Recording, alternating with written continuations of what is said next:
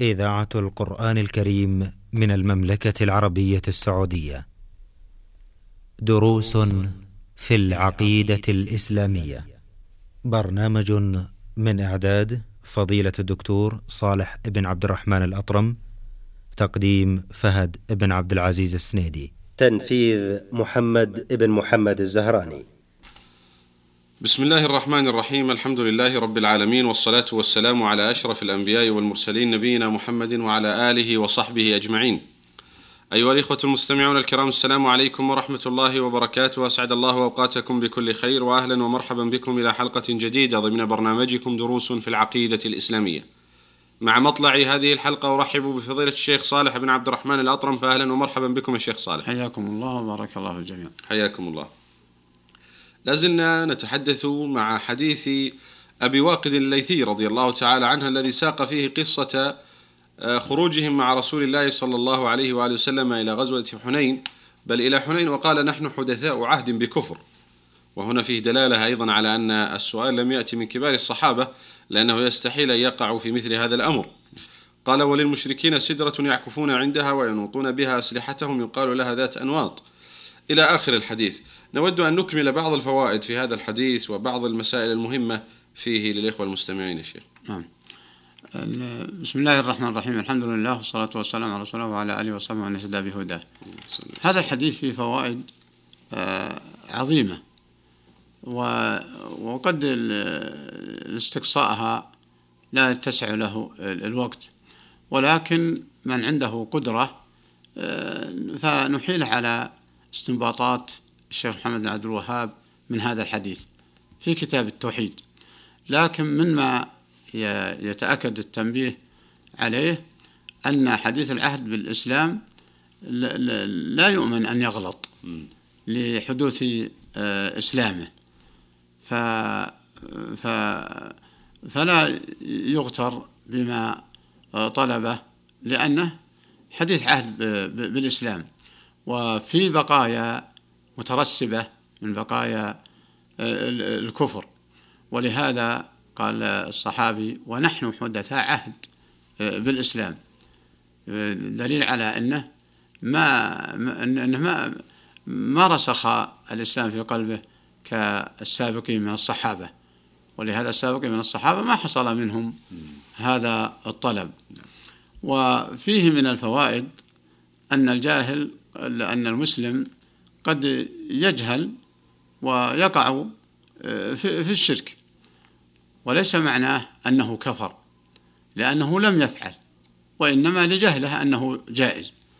فحينما حذرهم الرسول عليه الصلاة والسلام تركوا ذلك ولم يطلبوه عن قصد. أما لو صدر عن قصد أو فعل الفاعل بأن طلب البركة ممن لا يملكها صار أصبح هذا هو الشرك بعينه. فطلب الصحابة رضي الله عنهم وأرضاهم في هذه المسألة لحدوث إسلامهم ولهذا قال ونحن حدثاء عهد بالإسلام فدل على أن من سبق إسلامه يعرف ويعلم أكثر مما مما يعلمه حديث العهد حديث العهد بالإسلام. وفيه أن ما وقع من آه، الجاهل من غير قصد نعم. آه، أنه يعتبر أنه, أنه وقع منه الشرك لكن يرجع لاعتقاد والاستمرار. فإذا قاله عن جهل وتراجع فإنه لا يضره كما أنكر الرسول عليه الصلاة والسلام. وفيه المبادرة بالإنكار على المعصية الشركية فإن الرسول عليه الصلاة والسلام بادر. وفيه التغليظ أيضا لأن شدد عليهم بقول الله أكبر. وفيه التحذير عن سنن آه، المشركين والكفار وأهل الكتاب إنها السنن. إيه، فهذا دليل على أنها آه، ستوجد سيوجد رواسب. من رواسب الكفر أو أهل الكتاب فليحذرها آه، المسلم. في قوله ولهذا- لتتبعن سنن من نعم. كان قبلكم شيخ. أيضا رغم أن المسألة إخبار لكن يظهر فيها الإنكار. نعم. لا نعم. تتبعون سنن من كان قبلكم معناها التحذير وال... عن الوقوع في الطرق ال- الخاطئة. نعم. السنن من قبل أي الطرق. نعم. وليس معنى السنة اللي اللي هي السنة الصحيحة. نعم. لا السنة أي الطرق ال- المخالفة. وبطلب بسبب طلبكم هذا. إذا كل من طلب مثل هذا الطلبة أو فعل فسابقته من كانوا قبل البعثة بعثة قبل بعثة الرسول عليه الصلاة والسلام. فلهذا الرسول شد عليهم الإنكار بعدة ألفاظ. أولا الله أكبر. فهذا دل على الإنكار والمبادرة به. والثانية لتتبعن سنن من كان قبلكم. والثالثة قلتم والذي نفسي بيده كما قالت بنو إسرائيل. فكل هذه النقاط الثلاث تدل على إنكار طلبهم التبرك بالأشجار. لأنهم قالوا جعلنا ذات نواط يعني شجرة نعلق بها أسلحتنا. من أجل حصول البركة. وهي ليس بيدها صرف ولا عدل ولا ولا ولا بركة. هذه الشجرة. وهكذا كل من تعلق بحجر أو شجر أو نسأل الله السلامة آه، قبر يتمسح يتمسح به أو دع- دعاء ميت وهو لا لا يسمع ولا نفع ولا ينفع نفسه الميت حتى ينفع غيره. فحديث أبي واقد فوائد عظيمة. وفيه أن الغلظة أو التشديد في الإنكار لا لا بأس به ما ما دام بطريق مشروع ولا يعد عيبا لا سيما في مقابلة المنكر منكر كبير. وأي منكر أشد من الشرك. لأن لأن الرسول عليه الصلاة والسلام قال قلتم كما قالت بنو إسرائيل. وفيه أن من قال الشرك آه، أنه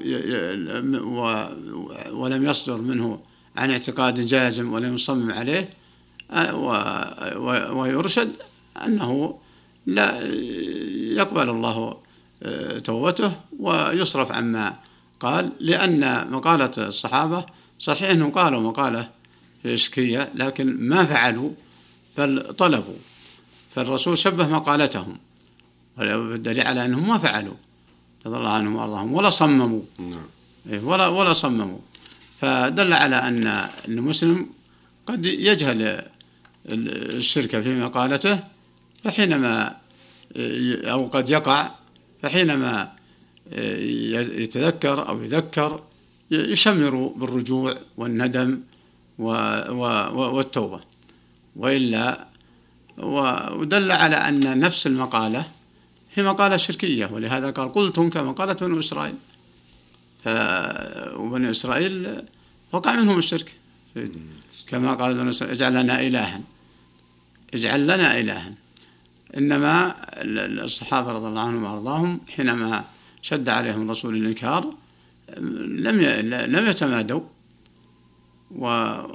فدل على أنه إذا وقع الشرك ثم آه، ارتفع فإنه لا لا يضر ولله الحمد من وقوعه من وقوعه ما لم يعتقده وما لم يستمر عليه.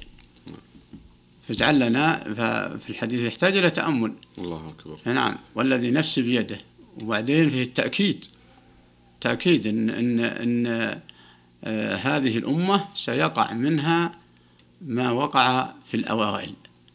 والذي نفسي قلتم كما مسعود، ولو هذا وليس هذا آه، قسم من الرسول على نفس الصحابة الذين قالوا اجعل لنا ذات أنواط. وإنما هو آه، قسم لكل من قال هذه المقالة أنه وقع فيما وقعت به آه، بنو إسرائيل. وفيه بيان أن القدامى قبل البعثة من عرب وغير عرب يتخذون التوسلات ويطلبون البركة من الجمادات ومن ومن المخلوقين. اجعل لنا إلها كما لهم آلهة. فقال الله رد عليه إنكم قوم آه، تجهلون. نعم. الحقيقة أن هذا الحديث يحتاج إلى وقفة طويلة آه، فضيلة الشيخ. نعم. غير أننا نشير كما أشرتم إلى إشارات سريعة في هذا الحديث. إلا أن النبي صلى الله عليه وآله وسلم بغضبه الشديد كما ظهر من حلفه والمقارنة في هذه الحادثة مع ما فعله بنو إسرائيل من طلبهم إله غير الله عز وجل نعوذ بالله من ذلك. هذا الحقيقة يدعونا إلى أن نؤكد على قضية مهمة. ندعو الدعاة في كل مكان في أرجاء العالم الإسلامي إلى التصدي لظاهرة الشرك المنتشرة مع الأسف في بعض البلدان. نراه كثيرا في بعض بلدان المسلمين من التبرك والطواف حول القبور وربما الأشجار والأحجار.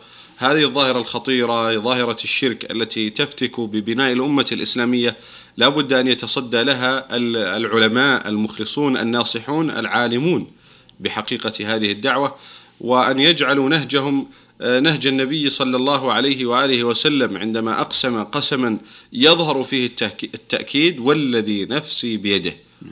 فهذا الأمر آه، أخاله أمرا مهما جدا يحتاج إلى آه، تأكيد من علماء المسلمين في كل مكان.